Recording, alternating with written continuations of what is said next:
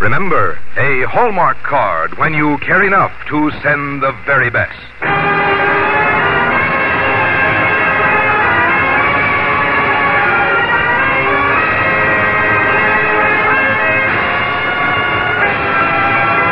Tonight from Hollywood, the makers of Hallmark greeting cards bring you Victor Jory in Lincoln and the Baltimore Plot on the Hallmark Playhouse.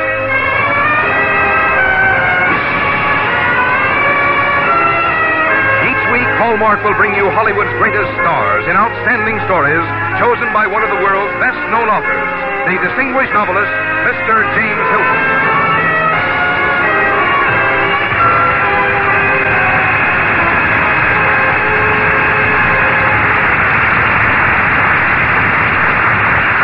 Good evening, ladies and gentlemen. This is James Hilton. Tonight on our Hallmark Playhouse, we tell of an incident in the life of the great president whose anniversary we celebrate on Sunday.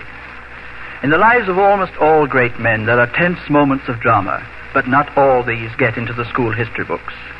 Our story tonight is one of these dramas in the life of Abraham Lincoln.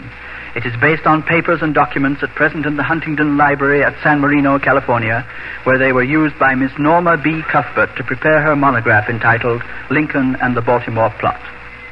I think you'll agree that in this case, a work of scholarship produced a very exciting result. Now for a matter that's of special importance whenever a Lincoln story is dramatized. The part of Lincoln, with its many sided brilliance and above all its nobility of character, has always fascinated actors.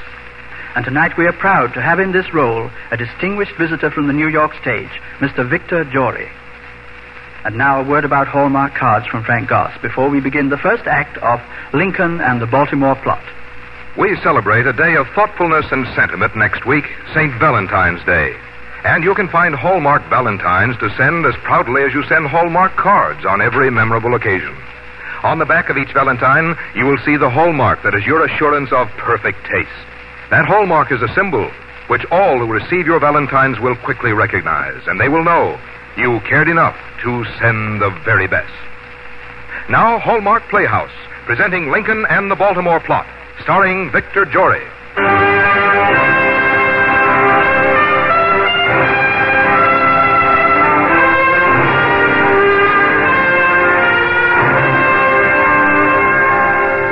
President Lincoln was newly elected, and he and his family were on their way to Washington for his inauguration. His journey was arranged to take him through five states. Like all of the presidents, he had a lot of friends, and he had more than his share of enemies. His train stopped for a night in Indianapolis, and he rode in a carriage with his wife and his friend, Ward Hill Lamont, through the crowded streets.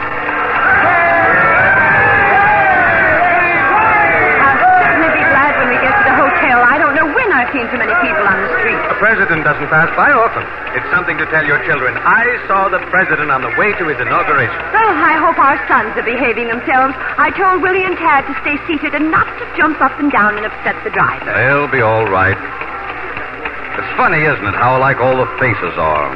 I've seen these same faces every place we've stopped. The faces of the ones that liked me and the faces of the ones that hated me. And the faces of the ones who believe I'll ruin the country and the ones that hope I might do something for it. Oh, they'll all mighty soon see. I wish I could say to them, give me a chance. Just give me a chance. I was born of country earth and open sky. I grew listening to the dreams of free men. If you'll just give me a chance, I'll put my hand to making some of those dreams come true. I don't want to take anything from the country. I just want a chance to give. Well, if that's what you want to say, why don't you say it? You can't say those things. All you can do is stand up before them and state your views and hope that they'll sense how you feel and give you a chance to live and. To live. Well, you talk as though you expected them to try to kill you. Nonsense. Well, there's the Bates Hotel up ahead, unless I'm very much mistaken. That's it, all right. Yeah? We're stopping. Let me get out of the carriage first. No, I'll get out first.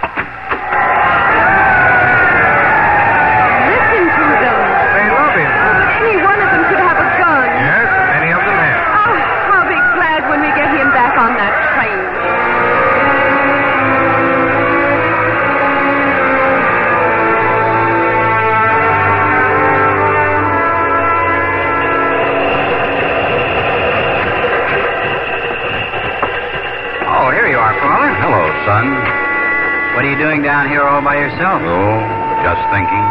Well, this is no way for a president to spend his birthday. Even a president likes to get off to himself for a little quiet thinking once in a while. You know, I'm 52 years old today. I had an idea that you were. You've been bragging about it all day. Hmm. You know, many, many years ago, there was a girl in Illinois, and she used to say to me, Abe, someday you'll be president. Hmm. Mother? No, I didn't know your mother then. That was when I was young. Perhaps it was the last time I was young. Where's the girl now? Asleep. Out there. Oh. Days like this, we used to tramp across the fields, talking. Talking. Seems like we never stopped talking. Strange, I can't remember any of the things she said those days, but I can remember exactly how her voice sounded. The heart remembers longer than the mind. Words can be forgotten by the mind, but the heart hears the melody of a voice eternally. Well, I'd better get back to work. Your mother sent me after Tad and Willie. I forgot about it completely. I forgot, too. She sent me to look for Tad, Willie, and you. Mother! Oh, hello, son. Mother sent me to hunt for you and Bob and Willie. well, Willie's the only one that's lost now. Willie isn't lost. He's up driving the train. No. Yes. He's got influence with the engineer. Come on, let's get him quick before your mother finds out. Would any of you happen to have seen the President of the United States or his three sons? We're going to collect Willie now, dear. He's up front uh, talking politics. oh, at ten years he must talk a brilliant game of politics. He talks a better game than some of these politicians talk. What's that newspaper in your hand, dear? Oh, I was just reading the accounts of our reception in New York. Oh, I see. I have been sent in search of the president, the president's wife, and the president's son. Hello, Hill. Who sent you? Willie. Willie? Yes. He says you've all disappeared and he's hunting for you. You'd better put in an appearance before he pulls the emergency cord and stops the train. And let me tell you, he can stop the train anytime he wants. he has influence with the engineer. How did Willie get so much influence with the engineer? The engineer wants to retire and be a postmaster. Oh, I see. And Willie has told him that he has a certain amount of influence with the incoming president of the United States. Oh, you're going to have to spank that boy. Why? He's telling the truth. He does have influence. Say, aren't we due in Philadelphia at four o'clock? My goodness, is it that late? Well, it's almost four. Well, all right, boys. Come with me and help get our things together. Well, I wonder how Philadelphia is going to receive us. The strange thing being president, you never know whether it's a foe or a friend you're stepping off the train to meet. You never know.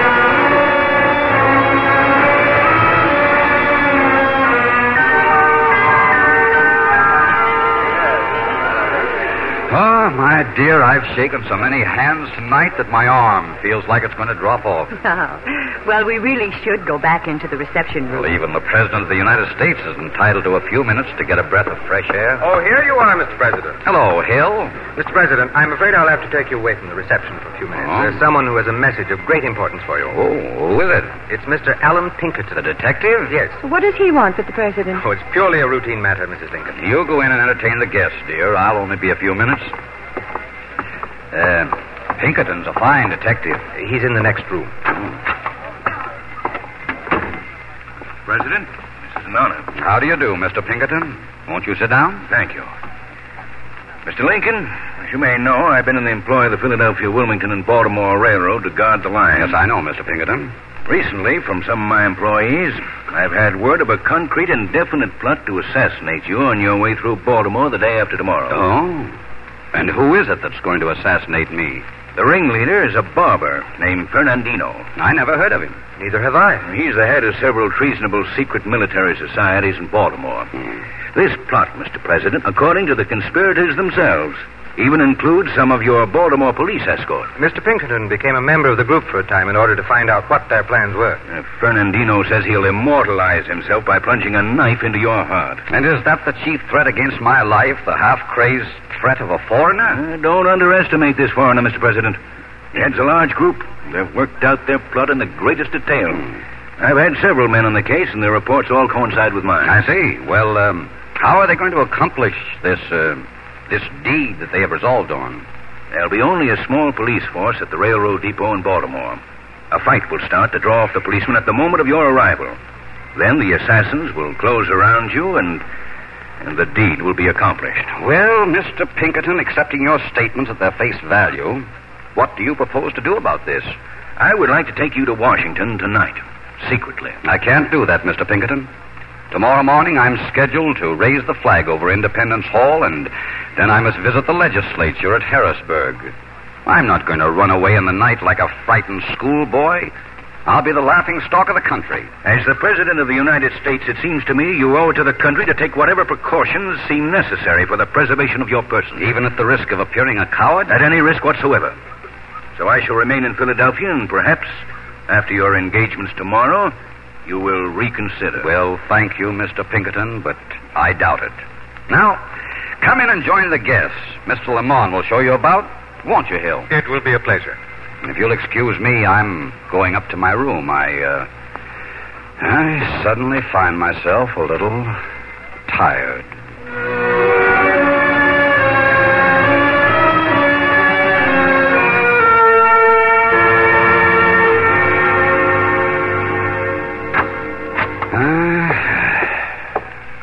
President. Uh, uh, who are you? I'm Fred Seward, Mr. President. Your son, Bob, brought me up to your bedroom. He said it was the best place to talk to you confidentially. Oh, I see. My father sent me from Washington with some letters which he said were of such importance that he would trust them to no one else. He said he would have come himself, but with the war situation looking more and more grave every day, he didn't feel that anyone could leave the Senate. I understand. Uh, hmm. You are aware of the contents of these letters? Yes, Mr. President. Uh, your father writes that a New York detective has reported that there is serious danger to me in Baltimore. Hmm. A Chicago detective named Pinkerton told me the same thing about an assassination plot. My father asked me to urge you not to go to Baltimore. Well, I don't see how I can change my plans now. I must go through Baltimore. I must go through Baltimore.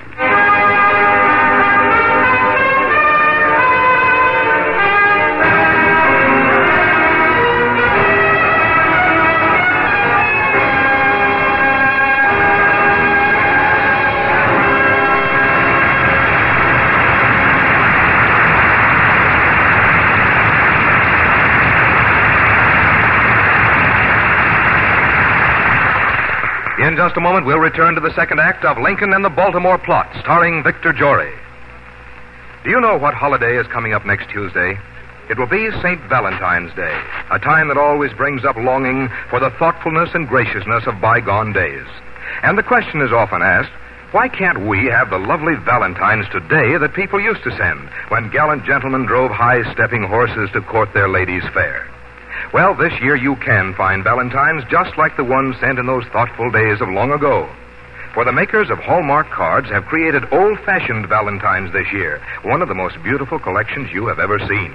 Valentines in three dimensions, with lacy designs, standing out from the rest in that quaint old fashioned way. Here's one for Mother, with pink roses and blue forget me nots, enchantingly beautiful. And here's another for someone very dear, a lacy heart designed with ribbon and flowers. Here's another Valentine of red with heart of pure white silk. Let's read the verse within. A Valentine greeting, and with it there goes a feeling much warmer than anyone knows. A feeling that's heartfelt and specially true, because it's intended especially for you. What charm these Valentines capture. I hope you won't miss the unusual opportunity they offer you this year to remember your loved ones and friends on St. Valentine's Day. Because they're Hallmark Valentines, it's easy to find one for everyone you'll want to remember. To say just what you want to say, the way you want to say it, with the added meaning of that hallmark on the back to show you cared enough to send the very best. Now back to James Hilton and the second act of Lincoln and the Baltimore Plot, starring Victor Jory.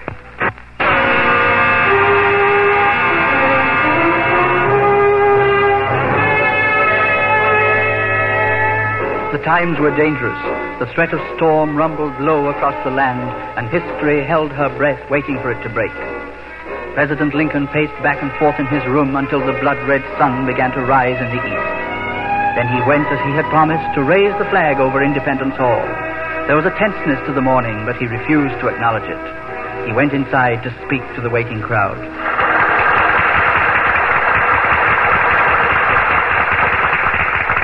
I am filled with deep emotion at finding myself standing in this place where were collected together the wisdom, the patriotism, the devotion to principle from which sprang the institutions under which we live.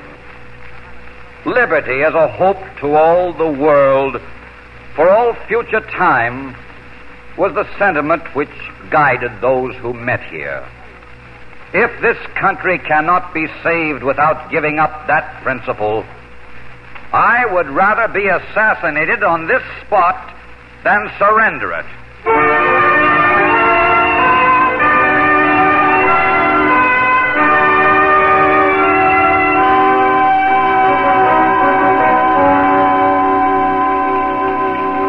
That was a fine speech, Mr. President. Thank you, Hill. Hill, I, um, I've decided to take Mr. Pinkerton's advice. I will let him arrange for me to go through Baltimore at a different hour. I'm glad to hear you say that, Mr. President. That goes against the grain, mind you. No man likes to appear a coward. And as a man, my pride would make me go straight to Baltimore. But as a president, pride is a luxury I cannot afford. I have much to do yet. Not even the bravest of men would step deliberately into a cage of hungry lions. Perhaps not. Did Pinkerton tell you any details of his plans about my departure for Washington? Yes, he said last night that he saw no harm in you going to Harrisburg as long as you felt so strongly about your trip, but that he felt from Harrisburg you must go directly to Washington. All right. Tell him to go ahead with his plans. I'll do whatever he wants me to do.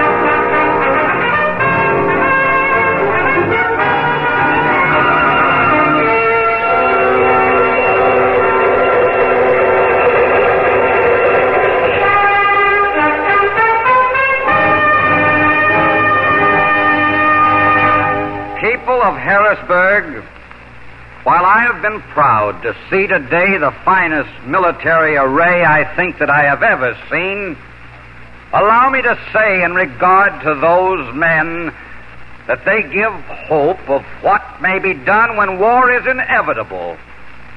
But at the same time, allow me to express the hope that in the shedding of blood, their services may never be needed.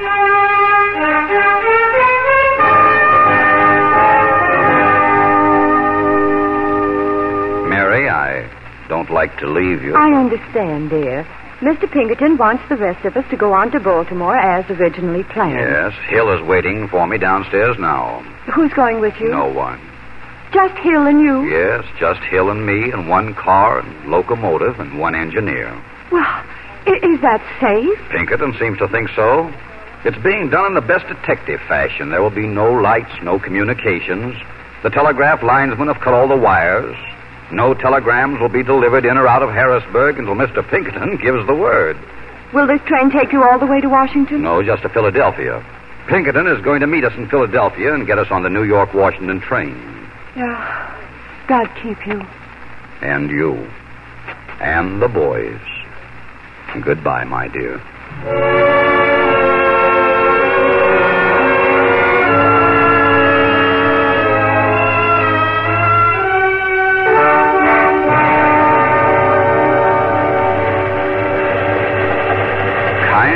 Spooky, isn't it, Hill? Like a ghost train cutting its way through the night. Somehow it doesn't seem like the right kind of entrance for a president. A president should. Uh, should. oh, well. I know what you mean. The president should be standing in the sunlight. The band should be playing. Well, history keeps changing. And the president has to do what the hour demands of him, just as you are doing. If anything happened to you, it would be the end of the country. Don't you think it for one minute. This country isn't dependent on any one man. It isn't a leader that makes the country. It's the country that makes the leader. It isn't the man that makes the office of president. It's the office of president that makes the man. I am what the majority of the American people who elected me want me to be. When someone else takes my place, he'll be what the majority want him to be. Well, a man has to make have the makings of a president, and If a man is a good American, then he has the makings of a president. Ah, no, my friend, the loss of a single man can never hurt this nation. It will always put another man in office and go on. The nation may grieve, it may have a sense of loss, but it will go on. well, we don't want it to have to go on without you. You know, I love this land of mine. And I love her voices. The voices of the storms and the winds. The voices of the hammer and the saw. Yes, and of the railroads splitting the prairie with the challenge of civilization. The voices of the people themselves. Arguing and growing by their own arguments learning more and more every day what freedom means and liberty. I hope I shall be listening to them for a long time yet. you know, I'm beginning to wonder if I ever will get to Washington. Maybe I'll be the first president that was assassinated before he was inaugurated. I think Mr. Pinkerton is much too efficient to permit a thing like that to happen. How sad it must be to love the people and to die at their hands.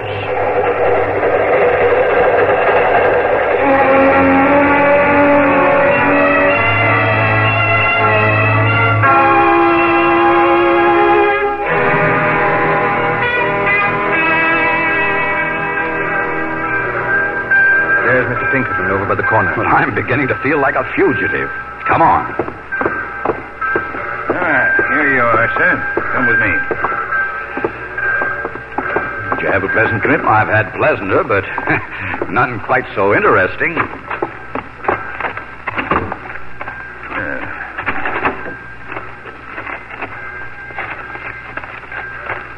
Here we are. Now, if you, Mr. Lemon, will get in, we're going to the PW&B station, where you'll board a regular passenger train.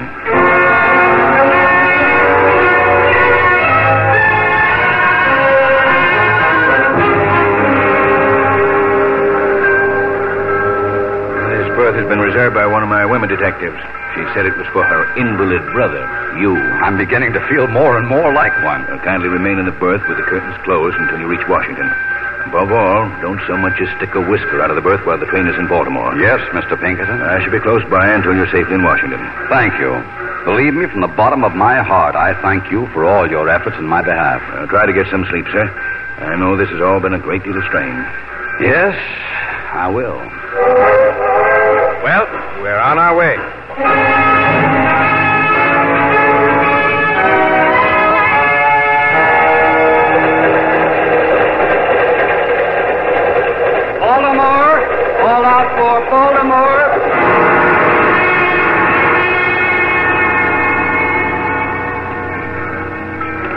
Baltimore, Mr. Pinkerton.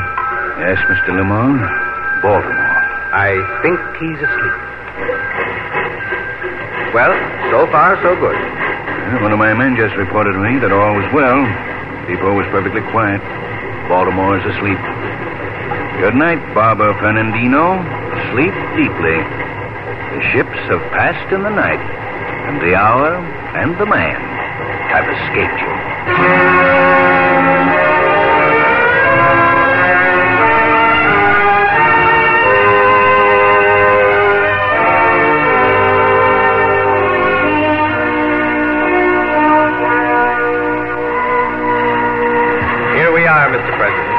Washington, D.C. Just a moment. I'll get off ahead of you, if you don't mind. Where's Mother Pinkerton? Uh, were you asking for me, Mr. Oh. President? Welcome to Washington. I might have known. Now, how did you get down there on the platform ahead of me? He got off the car ahead. Well, let's get off. Senator Seward is waiting at Willard's to breakfast with you, Mr. President. He didn't want to cause any commotion by appearing on the platform. How do you know he's waiting at Willard's? The message was conveyed to me by uh, certain sources. Mr. Pinkerton, you are amazing. Mr. Lincoln, may I return the compliment? My association with you shall always be one of my most treasured memories. Thank you, Mr. Pinkerton. Thank you, Mr. President. And now, this is where we say goodbye. The only thing I must do now is restore the telegraph service and send this message by code. Here, read it if you like. This is to report the safe arrival in Washington of President Abraham Lincoln. I'm very proud to have been able to give you a safe conduct into history. Mr. Lincoln, goodbye and good luck. Goodbye, Mr. Pinkerton. I sincerely hope I shall prove to be worth all this trouble. Well, the plot failed, didn't it? The Baltimore plot failed.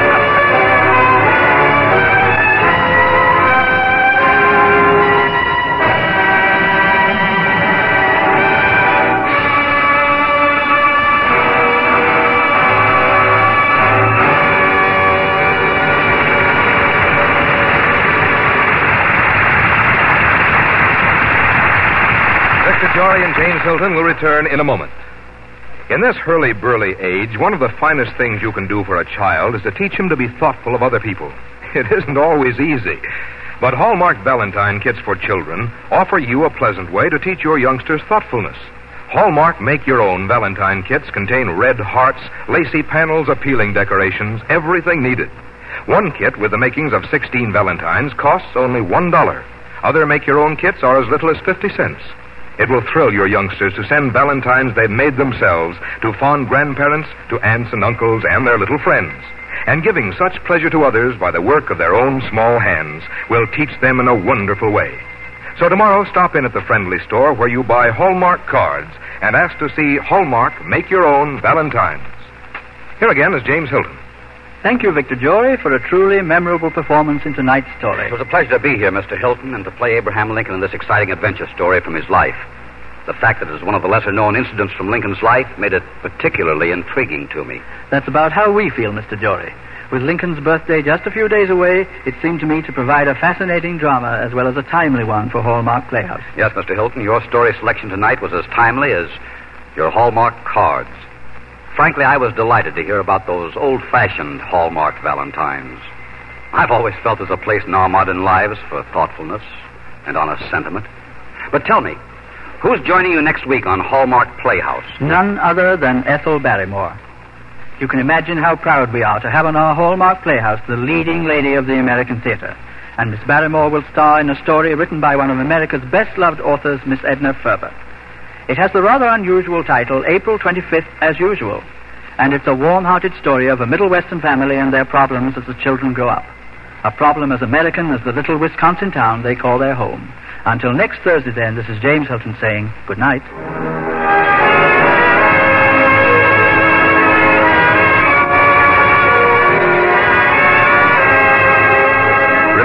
Hallmark cards when you care enough to send the very best. Victor Jory can be seen currently in the 20th Century Fox production Cariboo Trail. This is Frank Goss saying goodnight to you all until next week at the same time when James Hilton returns to present Ethel Barrymore in Edna Ferber's April 25th as usual. And the week following, the autobiography of Will Rogers, edited by Donald Day, when our star will be Edward Arnold, who will tell you the story, with Will Rogers Jr. portraying the part of his illustrious father. And the week after that, John Fante's The Wine of Youth on the Hallmark Playhouse. This is CBS, the Broadcasting System. This is KNBC, Kansas City, Missouri. Stay tuned for Earl's.